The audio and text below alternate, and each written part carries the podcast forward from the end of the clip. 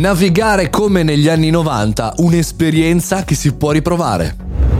Se avete meno di 30 anni questo podcast fa per voi, ma fa anche per voi siete più grandi. Perché buongiorno, bentornati al caffettino. Sono Mario Moroni, sono qui come sempre tutti i giorni davanti alla macchinetta del caffè virtuale per chiacchierare di tecnologia e anche di notizie curiose, perché un ingegnere biomedico ha ricreato l'esperienza meravigliosa di navigare su internet come facevamo negli anni 90. L'ingegnere si chiama Go Liu e ha realizzato questo suggestivo video che sto leggendo da hardwareupgrade.it eh, dove si simulano le stesse prestazioni dell'hardware fisico, quindi del computer e la stessa velocità di rete dell'epoca. Chiaramente è uno studio universitario, uno studio, come dire, su di noi esseri umani, no? Perché non sono passati tanti anni, cioè sono passati tanti anni dal punto di vista tecnologico, però non è che sono passati 400 anni, no?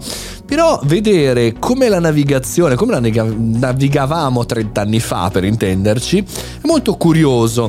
E ha preso questo, questo scienziato eh, un, un, computer, un Pentium 133 MHz, non MMX, ecco lo dico per i più nerd, quindi molto anziano, 32 MB di RAM, con il miglior Windows che sia mai esistito. Chiaramente scherzo, eh?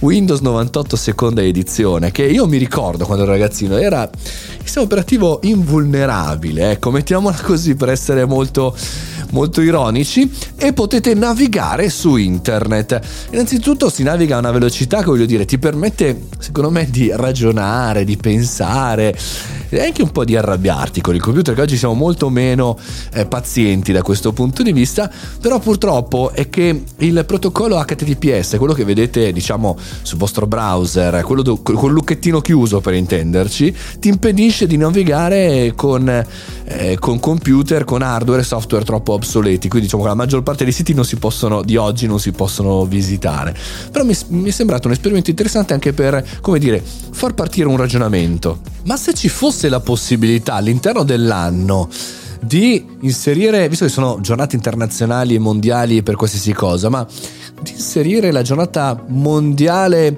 della vecchiaia tecnologica, sarebbe una figata? Cioè dire ok, per un giorno, due giorni, quello che volete, navighiamo e utilizziamo dispositivi solo di 30 anni fa.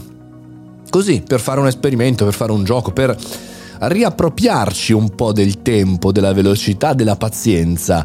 Ecco, mi piacerebbe che ci fosse un esperimento mondiale in questo periodo pandemico, non pandemico, di DAD, di remote working, quello che volete, in cui per un giorno all'anno noi decidiamo di utilizzare appunto Windows eh, eh, seconda edizione, oppure un cellulare vecchissimo dove si possono mandare solo gli sms, oppure ancora una macchina da scrivere per scrivere una mail o per scrivere una lettera, no? Ci piegheremo più attenzione, più... sarebbe tutto più romantico. Fatemi sapere cosa ne pensate, fatemi sapere se sono troppo romantico oggi. Che bello, che bello, quando si stava peggio si stava meglio, che bello una volta, questo è il podcast, forse un po' troppo romantico, un po' troppo, come dire, riportante alla vecchiaia, ma che bello, mi piace, soprattutto mi piacerebbe confrontarmi con i ragazzi più giovani, quelli nati appunto dal 2000 in avanti. Scrivetemelo su Instagram Mario Moroni o anche su Telegram Mario Moroni canale e ci confrontiamo lì. Commentate la puntata, mettete un like se vi è piaciuta. Fate i bravi, a domani.